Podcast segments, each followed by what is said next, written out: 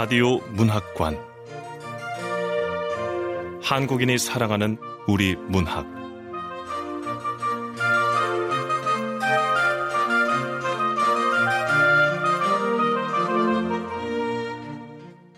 라디오 문학관. 오늘 함께 하실 작품은 최은영 작가의 언니 나의 작은 순애 언니입니다.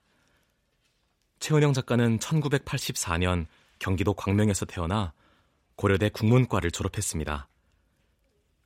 2013년 작가세계 신인상에 중편소설 쇼코의 미소가 당선되면서 작품 활동을 시작했고 2014년과 2017년 젊은 작가상, 2016년 허균 문학상, 2017년 김준성 문학상을 수상했습니다. KBS 라디오 문학관 한국인이 사랑하는 우리 문학 최은영 작가의 언니 나의 작은 순애 언니 지금 시작합니다.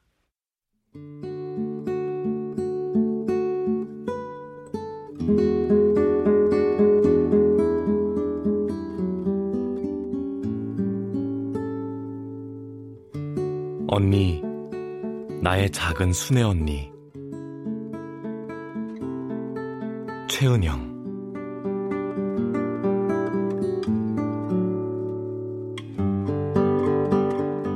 이모는 동이틀 무렵 엄마의 병실을 찾아왔다. 아직은 어두운 시간이었지만 엄마는 그 어둠 속에서도 이모의 얼굴을 금방 알아볼 수 있었다. 이모는 16살 때의 모습 그대로였다. 하나로 묶은 긴 머리, 검은 뿔테 안경, 손수 지은 물방울 무늬 여름 원피스 차림의 이모. 이모는 무덤덤한 얼굴로 인공관절 삽입 수술을 한 엄마의 오른쪽 무릎에 손을 얹었다. 엄마가 이모를 바라보자 이모는 한 번 웃어 보이고는 입을 열었다.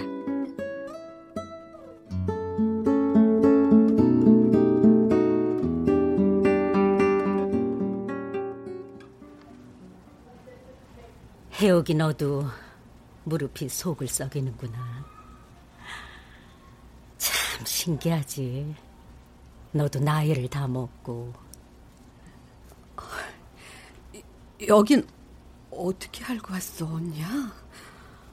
너 보고 싶어서 날아왔지. 날개도 없는 사람이 어떻게 날아오냐? 날개가 없긴. 너 이거 이거 봐라.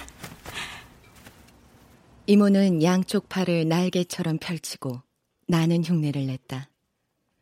엄마는 그런 이모를 멍하니 바라보다가 그 모습이 꽤나 우스운지 마치 아이처럼 웃었다.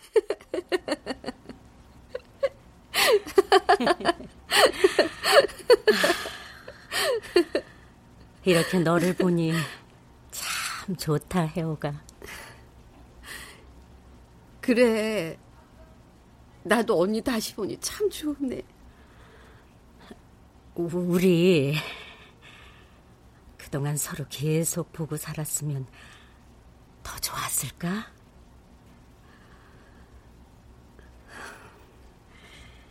난 아직도 우리가 한참은 어린애들 같은데 하, 어느새 이렇게 껍데기는 할머니들이 다 됐네. 순애 이모는 할머니의 이종사촌 언니의 딸이었다. 할머니는 옷 수선집에 일을 도와줄 어린 여자애를 찾다가 서울에서 일자리를 구하고 있던 순애 이모를 불렀다. 11살의 엄마는 그때 할머니 등 뒤에 숨어서 수도가에 서 있는 16살의 이모를 가만히 훔쳐봤다고 한다.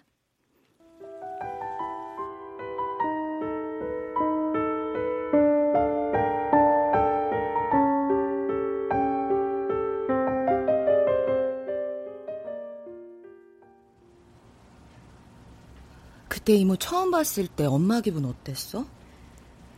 마당에 우두커니 서 있던 언니를 처음 봤을 때부터 난 순애 언니가 좋았어. 언니라는 말의 울림이 그 다정하고도 애틋하게 들리는 말이 참 좋더라. 맞아. 왜 어린 시절에 고작 몇 살이 언니들이 그다지도 커 보이는 걸까? 참. 난 가슴이 뛰어서 언니한테 먼저 말을 걸 수조차 없었어. 음... 순애 언니는 말수가 적었고 쉽게 얼굴을 붉혔어. 16살이었지만 11살인 나보다 몸집이 작아서 모든 옷을 줄여 입거나 스스로 만들어 입었고 동네에서 가장 작고 마른 16살짜리 여자애를 찾으라면 그건 순애 언니였으니까. 그랬구나. 그럼 엄마는 갑자기 언니가 생긴 거였네. 난 학교에서 무슨 일이 생기면 언니한테 해줄 말이 생겼다는 생각부터 했고 학교가 끝나면 수전집으로 달려가서 가방 던져놓고 언니한테 얘기를 마구 쏟아냈지. 그럼 이모는 어땠어? 그때 언니는 초크를 들고 원단위에 본을 뜨거나 바늘에 실을 끼워 넣으면서도 또 재봉틀 페달을 밟으면서도 늘 내 얘기를 열심히 들어줬어. 이모가 전쟁통에 부모와 헤어졌고 같이 살던 할머니도 돌아가셨다는 것을 엄마는 할머니로부터 들어 알고 있었다. 이모는 그 이별들에 대해 일절 언급하지 않았지만 일이 고되거나 마음이 괴로운 날이면 고향에서 키우던 개 이야기를 하곤 했다. 전쟁이 끝나고부터 같이 살았던 곰이라는 개 이야기였다.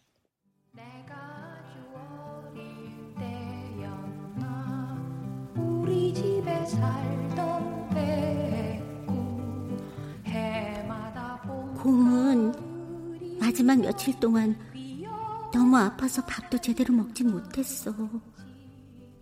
그런데도 고마 부르면 애써서 고개를 들고 꼬리를 치는 거야.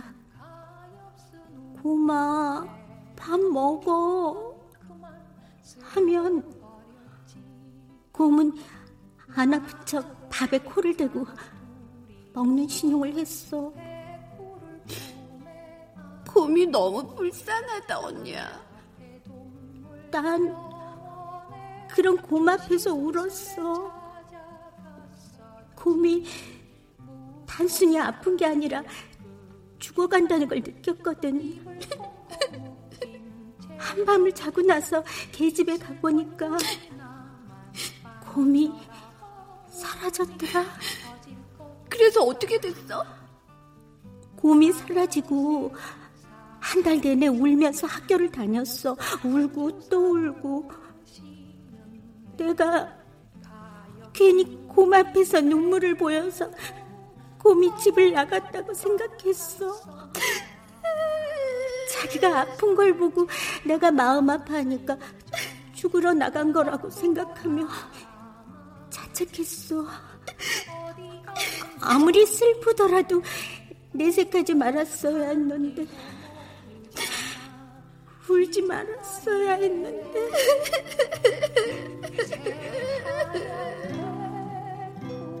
그때 곰의 이야기를 들을 때면 엄마는 곰이 되어서 곰에게 이야기하는 이모의 모습을 봤다. 곰아 밥 먹어. 그 말을 하고 엉엉 우는 이모의 모습을 바라봤다. 곰의 마음으로 이모를 바라보면 이모는 세상 누구보다 귀한 사람이었다. 엄마는 그 후로도 죽은 개의 마음으로 이모를 바라보곤 했다. 자기 의지와는 상관없이 모두를 잃고 나서도 더 잃을 것이 남아있던 이모의 모습을. 엄마는 그렇게 이모를 사랑했다고 한다.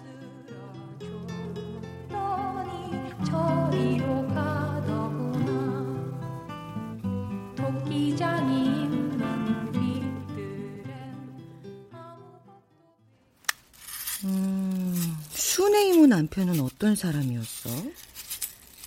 이모 남편은 내 친구 나니 오빠였어. 음. 그 오빠가 스쳐 지나가면서 본 이모한테 호감을 느꼈고 나니 편에 이모한테 전하는 편지를 보내왔었지. 엄마, 이 사과 좀 드셔봐요. 어. 아까 순애 이모가 사온 사과야. 어, 어. 그래. 음, 맛있어? 사과 아주 다네. 어. 음. 아이, 그래서 이모 로맨스는 어떻게 된 거야? 음. 이모는 주머니에 편지를 넣어뒀다가 화장실에 가거나 나랑 함께 집에 갈 때 그 편지를 읽었어. 어머, 이모가 드디어 사랑을 시작한 거로구나. 어? 근데 난 그때 이모가 속에서 있는 감정을 자제하려고 애써 담담한 표정을 짓는 얼굴에서 이상한 쓸쓸함을 봤어. 왜, 왜? 왜? 막막하고 두렵지만 행복한 뭔가를 간절히 희망하면서도 주저하는 얼굴. 음, 그럼 그 후로는 어떻게 됐어? 두 사람은 그렇게 두 계절을 만나고 결혼했지.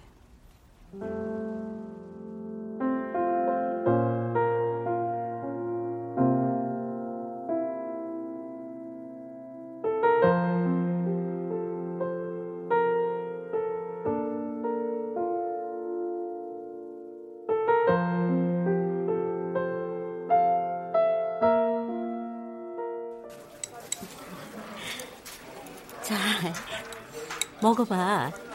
바지락이 맛있다. 언니, 양보만 하고 살지 마. 자꾸 이렇게 남한테 퍼주면 버릇된다. 혜호가. 응? 나 정말 잘 살아보고 싶어. 지금처럼만. 이대로만 살아보고 싶어. 이런 기대가 욕심처럼 느껴지기도 하지만, 그래도 정말 잘 살아보고 싶어. 언니, 참 좋아 보여. 지금 많이 행복하구나. 나 고등학교 졸업 자격 검정고시 볼 거야. 그리고 아이도 가질 거야. 아기가 태어나면 내가 부모에게 받아보지 못한 모든 사랑과 기회를 그 아이에게 다 줄 거야. 근데 언니, 난 아직 태어나지도 않은 그 아이한테 질투가 나려고 한다. 혜호가 너처럼 날 좋아해준 사람은 없었어. 무조건 내 편을 들어주고 아무 조건 없이 날 받아주고 이해해주고 이상한 말일지도 모르지만 넌 나한테 엄마 같은 사람이었어.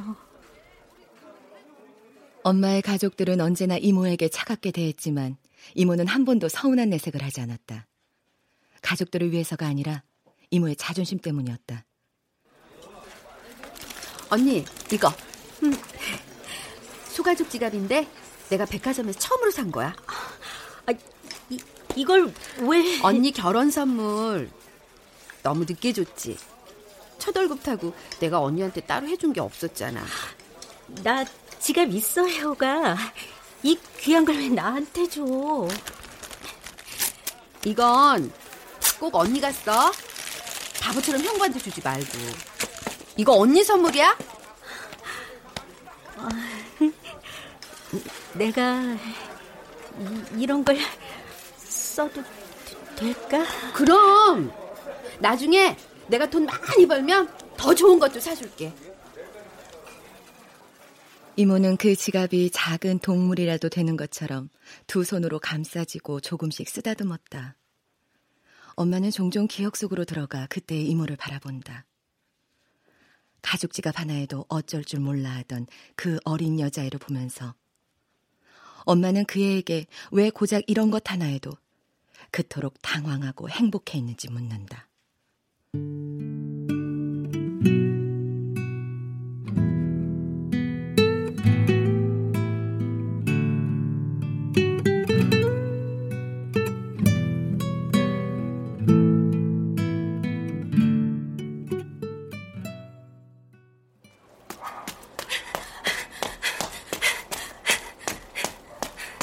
엄마가 이모 집에 도착했을 때 이모는 부엌에 앉아 있었다.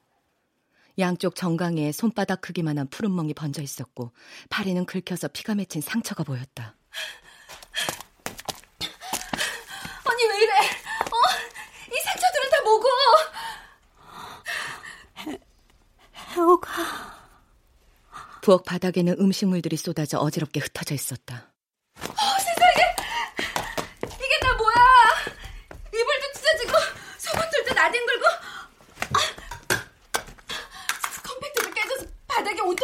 가득하네? 구두 발자국까지 찍혀있고, 아, 도대체 무슨 일이 벌어진 거야!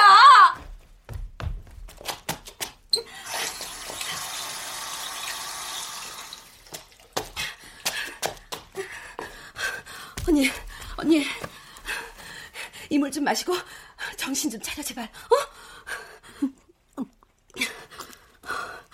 저기 일단 내가 방 청소부터 좀 할게. 엄마는 안방에 물걸레질까지 마치고 나서 이모를 방으로 데려와 속이 터진 요 위에 눕혔다. 이모는 떨고 있었다. 별일 아닐 거라고. 그게 걱정할 필요 없을 거라는 말을 할 수도 있었을 텐데. 입이 떨어지지 않았다.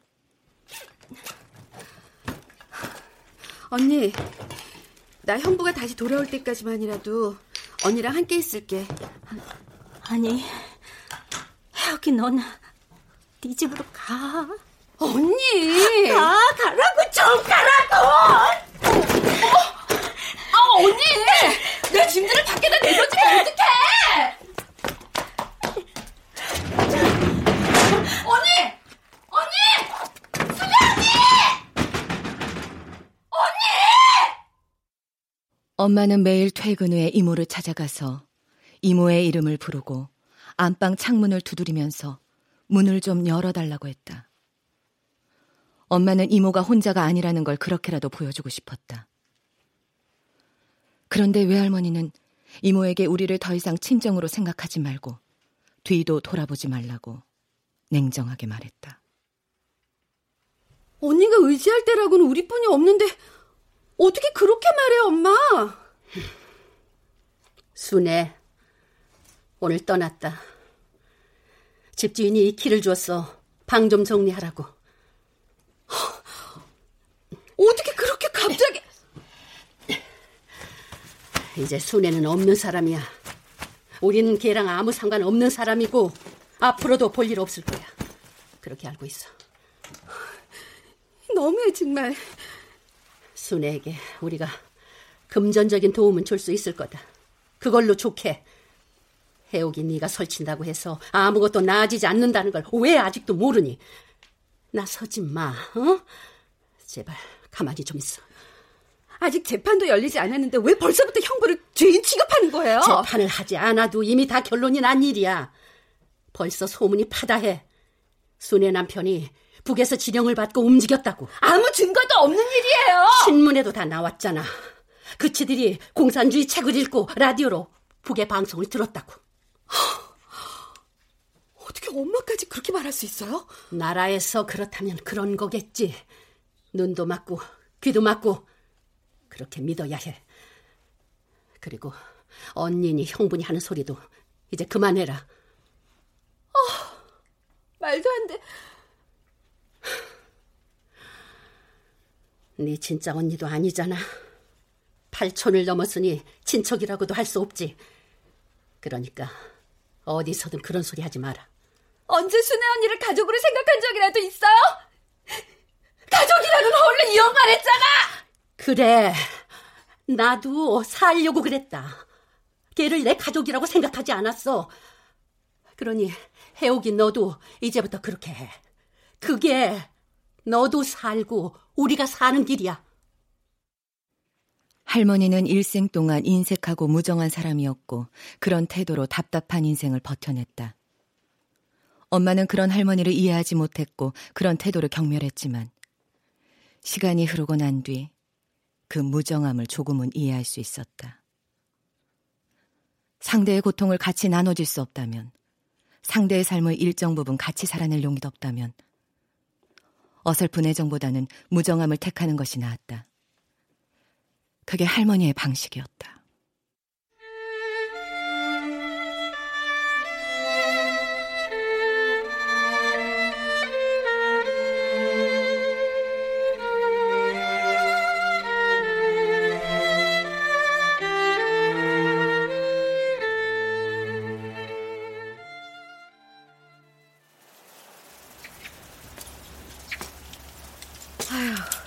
병실 밖으로 나오니까 참 좋다. 나무도 푸르고. 그러게 참 좋네. 음. 그래서 그 뒤에 이모부는 어떻게 됐어? 피고인들한테는 중형이 내려졌어. 일주일이 지난 첫 재판에서 판사들은 검사의 구형 그대로 판결했고. 피고인들은 전원 항소했고. 아, 도대체 어떤 죄를 지었길래? 신문에 따르면은 피고인들은 긴급조치, 국가보안법, 반공법을 위반했고 내란 예비 음모랑 선동을 했다고 했어. 세상에. 그래서 나는 존경하는 대통령 각하로 시작하는 편지를 써서 청와대에 보냈어. 어, 어머. 대통령이 오해를 풀고 사람들 말에 귀를 기울인다면 갇힌 사람들의 억울함을 풀어줄 수 있을 거라고 생각했거든. 와. 우리 엄마 정말 용감했다. 스무 살의 나는 그토록 무지하고 순진한 아이였다. 인간이 그 알량한 권력 때문에 무고한 사람에게 누명을 씌워 죽일 수도 있는 존재라는 걸 차마 상상조차 못했던 여자애였지. 음, 그래서 어떻게 됐어요? 두 달 후에 2심 재판이 진행됐고 1심 결과 중 어떤 것도 뒤집히지는 않았어. 음. 사형수와 무기수는 서울구치소에 남고 유기수는 안양교도소로 이감됐지. 드라마 같은 이야기네. 난 피고인들을 위한 목요기도에 참석했어. 어. 기독회관에는 피고인 가족들하고 천주교 사제, 개신교 목사랑 외국인들이 모여 있었고 불공정한 비밀 군사 재판이 아닌 공개 재판이 열릴 수 있기를 바란다는 기도랑 차가운 옥중에서 가족들 면회조차 받을 수 없는 피고인들에 대한 기도가 이어졌지.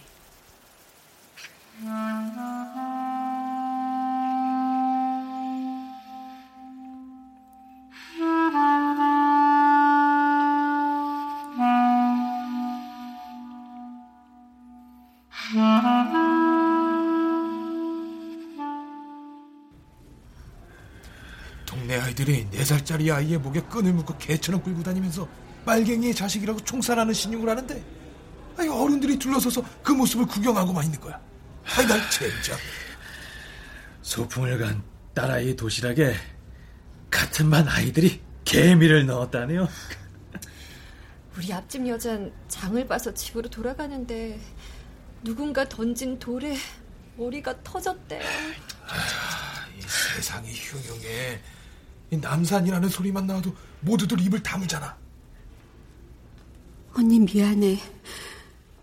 할 수만 있다면 대통령에게 보낸 그 편지들을 지금이라도 가져와서 갈갈이 찢어버리고 싶다.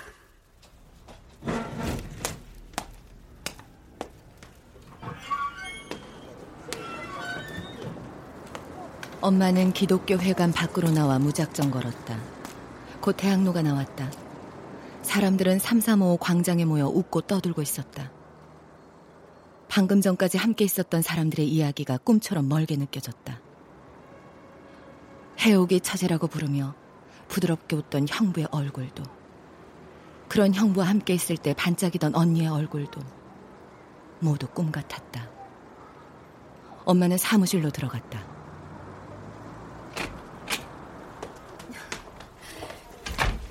저기 정의구현 사재단에서 배포한 선전문이에요. 어? 한번 읽어들 보세요. 이야, 이거 또 가져왔어? 부장님, 여기요. 이 양은 조신하게 있다가 시집 갈 생각이나 해. 이건 세상을 먼저 살아본 사람 말이야. 가만 가만 살아도 불똥 튀는 세상이야, 이 양. 부장님. 이 양이 아무리 애써도 달라지는 거 아무것도 없어. 나서지 마. 애처럼 굴지 말라고. 제가 애 같다고요? 목요일마다 명동 가서 민주회복을 위한 기도에 참석하고 피고인들 가족 따라서 공개 재판 요구하는 선전문 나눠주고 누구를 위해서 하는 일이지? 부장님, 사형은 대법원 판결 18시간 만에 집행됐어요. 사형이 이미 집행된 줄도 모르고 사형 판결에 대한 대책을 마련하기 위해 길을 가던 가족들은 그 소식을 듣고 주저앉았다고요. 내 남편, 내 아빠, 내 아들의 얼굴 한번 만져보지 못하고 안녕 잘가 한마디도 해보지도 못하고 걱정 말라고 무서워하지 말라고 말해보지도 못하고 눈이라도 한번 마음껏 맞춰보지 못하고 사랑하는 사람들을 그렇게 잃었어요. 그게 지금의 현실이야. 나라에서는 유족들의 허락도 받지 않고 사형수들의 시신을 강제로 화장해서 가족에게 보냈대요.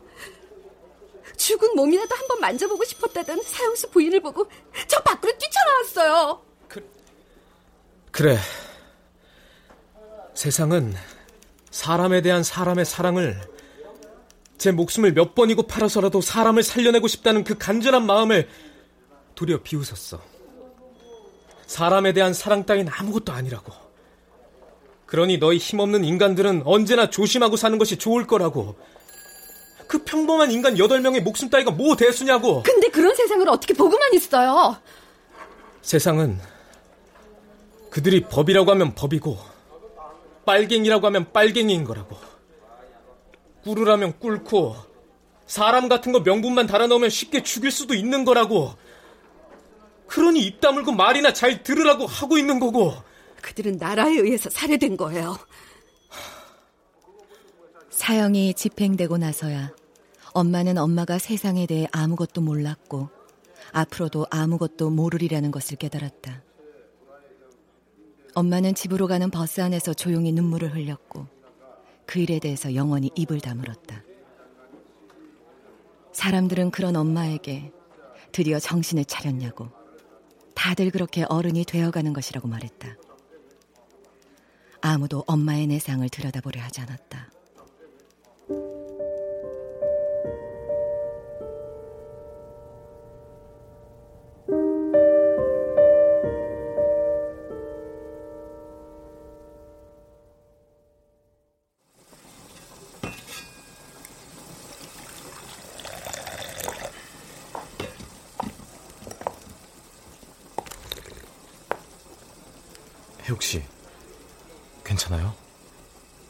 뭐가요?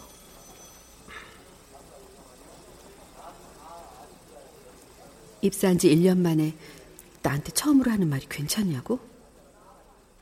늘 싸늘한 표정이더니만 갑자기 웬 관심? 게다가 이 남자 5년 전에 아내와 사별까지 했다면서. 그 사람은 너무 많이 참는 사람이었어요. 그 사람이라뇨? 죽은 제 아내요. 아니, 갑자기 그런 얘기를 왜 저한테? 선보고 그 다음 주에 바로 결혼했어요. 모르는 사람과 갑자기 가족이 되어서 적응하는데 시간이 걸리더군요. 그 사람과 저는 나란히 걸어본 적도 없어요. 남자와 같이 걷는 건 나쁘끄러운 짓이라고 배웠대요. 사람이 좀 바보 같았어요. 그게 좋더라고요. 바보 같은 거. 그러니까 저랑도 살았겠죠. 뭐야, 이 남자? 무슨 김치를 그렇게 많이 담궈놨는지 몇 끼니 김치만 먹어도 없어지지도 않고 그래도 참 맛있더라고요. 억울할 것 같았어요. 그렇게 힘들게 만든 김치도 못 먹어보고 바보같이. 감이 급성 폐렴으로 진행되던 그 시간 동안 아내는 겨울 김장을 담갔고 독을 마당에 다 묻고 나서야 병원으로 갔는데 그때는 이미 너무 늦어 있었어요. 아빠는 회의 안건을 이야기하는 사람처럼 무표정한 얼굴로 그런 말들을 했다. 허세나 과장이 없는 아빠의 말들을 들으면서 엄마는 순의 이모를 떠올렸다. 엄마와 아빠는 퇴근 후 같이 저녁을 먹고 회사 뒤편에 중학교 운동장 스탠드에 앉아서 많은 이야기들을 나누었다. 엄마는 사형 집행 이후 하지 못했던 이야기를 그날 처음으로 꺼냈다. 나라가 죄도 없는 사람들을 죽였어요. 알아요. 사법살인이었다는 거. 근데 그땐 왜 그런 얼굴이었어요? 늘 아주 차갑고 냉정한 표정. 혜옥 씨, 저희 고향에서는요, 군인들이 전쟁 막바지에 동네 여자들과 아이들을 모두 부역자로 몰아 총살했어요. 학교 운동장에 모이라고 한 다음에 줄을 세워 다 죽여버렸대요. 어, 세상에. 어머니는 저를 안고 광속에 숨어서 살아남은 거라고 말씀하셨어요. 난 어릴 때부터 생각했어요. 왜 그 사람들은 죽고 나는 살았는지. 어떻게 사람이 사람을 그렇게 쉽게 죽여버릴 수 있었는지. 어떻게 젖먹이 아기를 제 엄마가 보는 앞에서 죽일 수 있었는지. 사람이 어떻게 그럴 수가? 사람들은 어떻게 그런 일들을 없었던 것처럼 쉽게 쉽게 묻어버리고 계속 앞으로 나아가는 건지. 그래서 그 앞에는 뭐가 있는 건지. 그 앞에 뭐가 있기에 사람이 사람에게 저지른 짓들을 없었던 일인 것처럼 잊은 채 살아가야 하는 건지. 저는 그저 생각만 했어요. 아무 일도 하지 않았으니 이런 세상에 부족한 거라고 비판받아도 할 말 없을 거예요. 전 혜옥 씨 같은 용기가 없었어요. 뭐 용기가 있네요. 지금 이 순간만큼. 혜옥 씨.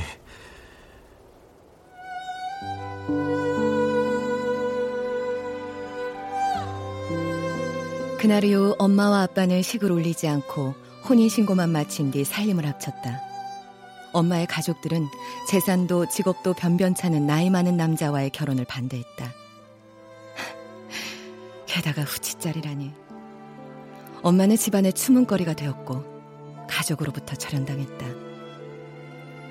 순애 이모가 엄마에게 다시 연락을 해온 건 그즈음이었다.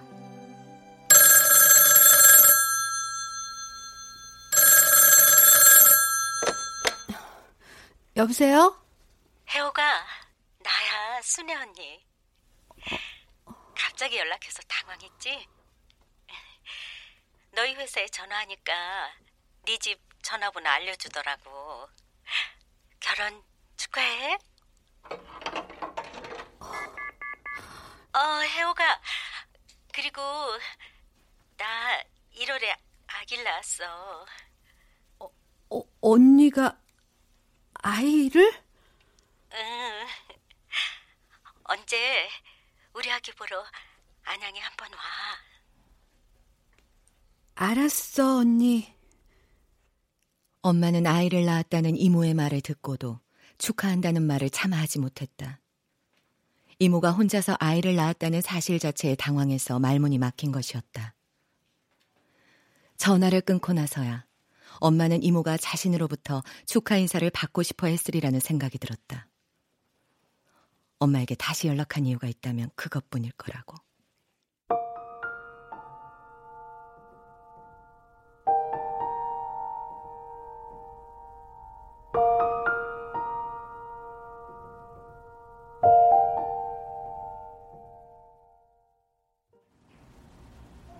그럼 그 전화가 오늘로 다시 이모를 만난 거야? 안양 시외버스터미널 앞에서 몇 번 이모를 만났어. 음. 그때마다 이모는 내 얼굴을 제대로 올려다보지도 못하고 곁눈질로 힐끗힐끗 쳐다보다가 눈이 마주치면 빠르게 피해버렸지. 아이, 아이 왜? 사는 게 힘들다 보니 모든 게 자신이 없었던 거지 뭐. 아. 목소리도 예전보다 작아져서 몇 번이나 같은 말을 되물어야 했어. 발뒤꿈치는 허옇게 갈라져서 피가 맺혀 있었고. 음. 이모부가 교도소에 있으니 혼자 얼마나 힘들었겠어. 이모는 딸을 자랑스러워 했었어. 아이가 순해서 밤에 잠을 잘 잔다고. 잠시나마 제 다리로 설 수도 있다고. 잘 울지도 않고 이모가 일할 땐 기다려줄 줄도 안다는 그런 얘기를 할 때면 이모 목소리에 힘이 붙었고 굽은 어깨가 펴졌으니까. 다행이네. 이모는 아이에게 희망을 걸고 있었던 거겠죠, 엄마.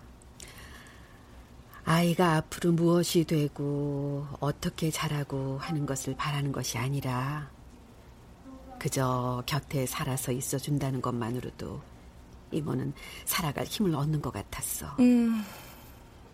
난 이모 등에 붙어서 작은 숨을 쉬는 아이가 이모 몸 밖에 붙어 있는 심장 같다고 생각했어. 그럴 수 있지. 엄마에게 아이란 존재는. 우리는 서로가 지나간 1년의 시간에 대해서 얘기하지 않았고, 묻지도 않았어. 그리고 이모가 형부 얘기를 시작했어.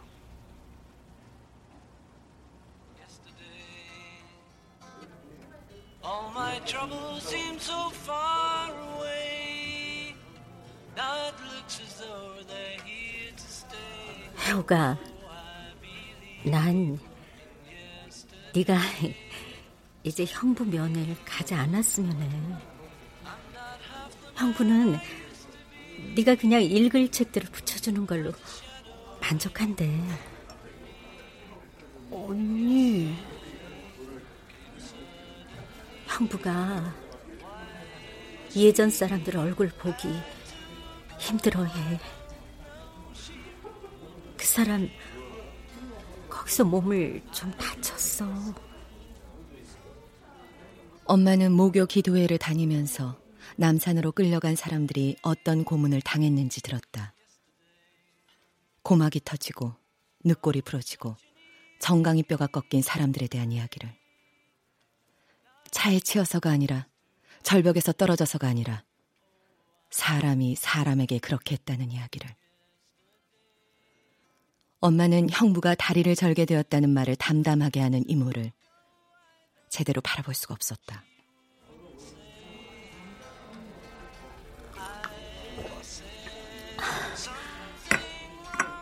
해옥이 넌 결혼 생활이 어때? 어, 그저 그래. 나 한 번 결혼한 남자의 나이까지 많아서 친정 식구들하고 절연하고 지내. 엄마는 자신의 결혼 생활의 한심한 점들을 조목조목 이야기하고 엄마도 힘든 시간을 보내고 있다는 식으로 말했다. 사실 엄마는 행복한 편이었지만 조금이라도 그 행복을 드러냈다간 이모가 박탈감을 느낄 것 같아서 그렇게 말했다. 엄마는 시간이 지나고 나서야 그런 태도가 고통을 겪고 있는 사람을 기만하는 짓이라는 걸 깨달았다.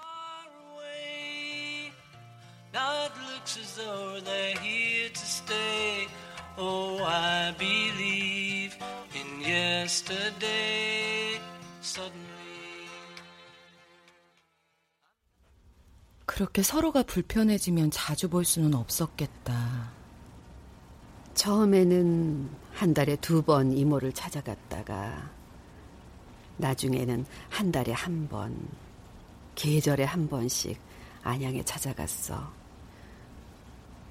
가끔씩 통화하면 더 이상 할 말이 없어서 피상적인 얘기만 주고받았고.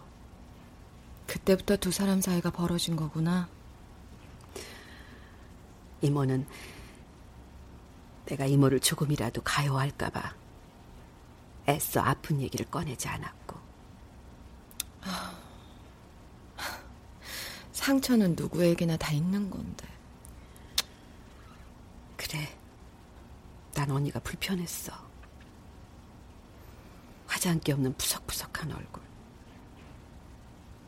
싸구려 샌들 바깥으로 삐져나온 새끼 발가락. 자신 없는 표정과 목소리.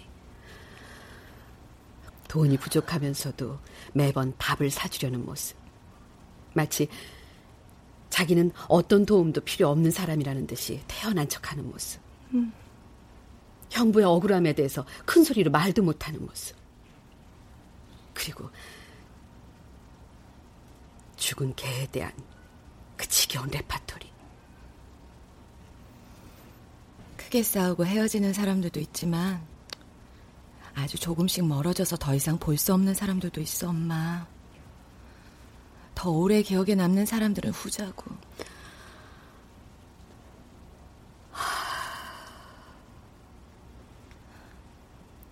그 후에 내가 순애 언니를 마지막으로 본 건 형부가 출소하고 나서였어.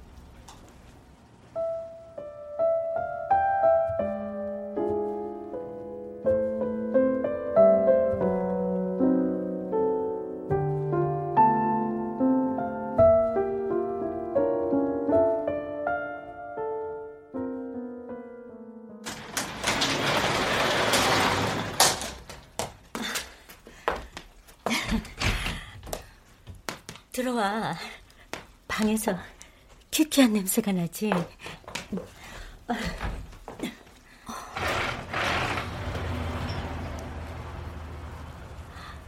여보, 해옥이 왔어요. 내 동생 해옥이 당신 다 알죠? 아, 아. 안녕하세요, 형부. 아, 당신은 이거라도 좀 입어요. 통닭 사왔어. 언니 이거 좋아했잖아.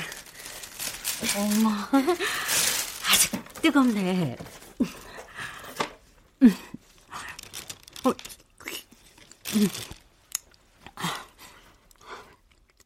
이모는 통닭을 보자마자 닭다리를 하나 뜯어 입으로 가져갔다. 같이 음식을 먹을 때는 늘 상대에게 먼저 권하고 나서야 먹던 이모였기에 엄마는 이모의 그런 모습이 낯설게 느껴졌다. 이모는 아주 오래 굶은 사람처럼 숨을 쌕쌕 몰아쉬면서 고기를 씹었다. 이 방에 자신 말고는 아무도 없는 것처럼 부끄러움을 모르는 사람처럼 침을 흘려가며 고기를 먹었다. 소영이도 이리 와서 먹어. 응? 자, 여기.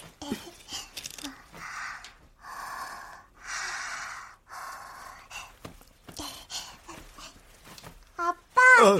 이거 먹어. 엄마가 하나 남은 닭다리를 그 애에게 내밀자 아이는 후후 불어서 이모부의 입에 가져갔다. 그가 고개를 돌렸지만 아이는 아무 말도 없이 다시 그의 입에 닭다리를 갖다 댔다. 그는 팔을 휘저으면서 얼굴을 찌푸렸다. 그 와중에도 이모는 아무것도 보이지 않는 것처럼 닭배에 붙은 연고를 뜯고 있었다.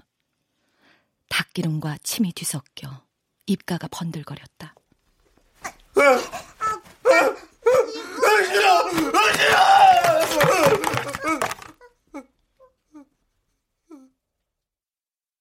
이는 집요하게 그의 입에 닭고기를 넣으려고 했고 순간 발버둥 치던 그의 몸이 잠잠해졌다. 그의 오줌이 바닥으로 흘러내려왔다. 뜨거운 오줌은 엄마의 손가락과 스타킹, 원피스 자락을 거쳐 바닥에 깔아놓은 신문지를 적시고 통닭 조각들을 더럽혔다. 어머, 아유, 아유, 어머머, 아, 예쁜 옷을 버려서 어쩌냐. 저, 혜호가 우선 수도가에 가서 씻어. 난 그동안 애 아빠 시키고 옷 갈아입히고 있을 테니까. 응? 어서. 엄마는 수도가에 가서 그의 오줌이 묻은 손을 씻고 스타킹과 원피스 자락을 비벼 빨았다. 차가운 물로 빤 스타킹을 다시 신으면서 엄마는 추위에 떨었다. 엄마는 슬프지 않았다. 그를 그렇게 망가뜨린 사람들에 대한 분노도 일지 않았다. 엄마는 그저 그 집이 싫었다. 이모의 딸인 그 조그만 아이마저도 보고 싶지 않았다. 그곳에서 벗어나서 깨끗하고 편안한 엄마의 집, 엄마의 이불 속으로 들어가고만 싶었다.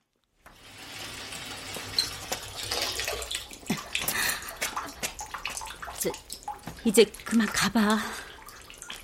온 지 얼마 안 됐잖아. 이래서 내가 오지 말랬잖아. 어서 가, 제발. 아, 아, 알았어.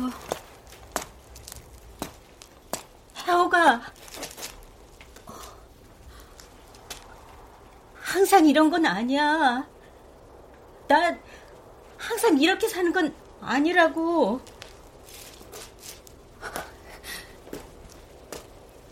혜호가 잘 살아? 엄마는 이모의 말을 알아듣고도 못 들은 척 앞으로 걸어갔다. 한 번도 뒤돌아보지 않았지만 엄마는 이모가 엄마의 모습이 안 보일 때까지 거기에 계속 서 있으리라는 것을 알았다.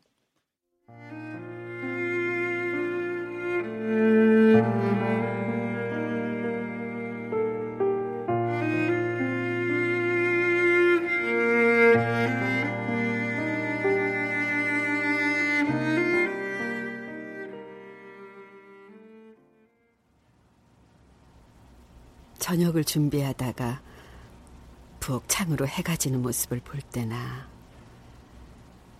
한 살도 되지 않은 듯한 작은 아기를 등에 업고 걸어가는 아기 엄마들을 볼 때면 늘 순애 언니를 떠올렸어. 살면서 몇 번은 이모에게 다시 연락을 해봐야겠다고 생각하기도 했지만 그러지 못했어. 죽음 직후에 사람의 영혼이 멀리 떨어져 있는 소중한 사람을 보러 간다는 이야기를 엄마는 들어 알고 있었다. 이모가 16살짜리 아이의 얼굴로 엄마의 병실을 찾아왔을 때 엄마는 엄마가 이모에게 이미 오래전에 용서받았다는 것을 알았다. 엄마를 바라보는 이모의 얼굴은 언젠가 이모부의 연애 편지를 읽을 때처럼 쓸쓸하고 투명하게 빛나고 있었다. 엄마의 시선이 닿을 때마다 이모는 물에 닿은 비누처럼 작아졌다.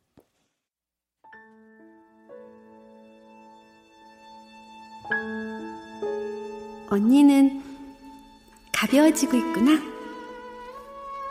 혜호가 기억해?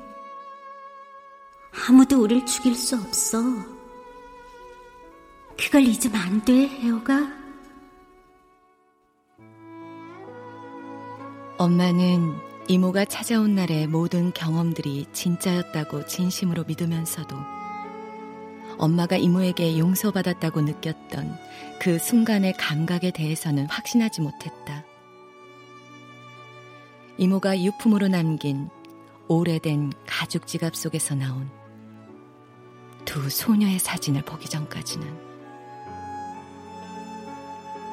동생처럼 보이는 작고 마른 소녀를 뒤에서 안고 있는 키가 큰 소녀.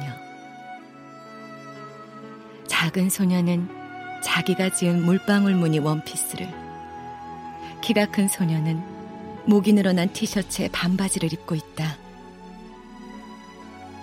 둘은 돌담 앞에서 아무 그늘 없이 활짝 웃고 있다. 엄마는 유품을 전하기 위해 자기를 찾아온 이모의 딸에게 별다른 말을 하지 못했다. 그저 사진을 바라보며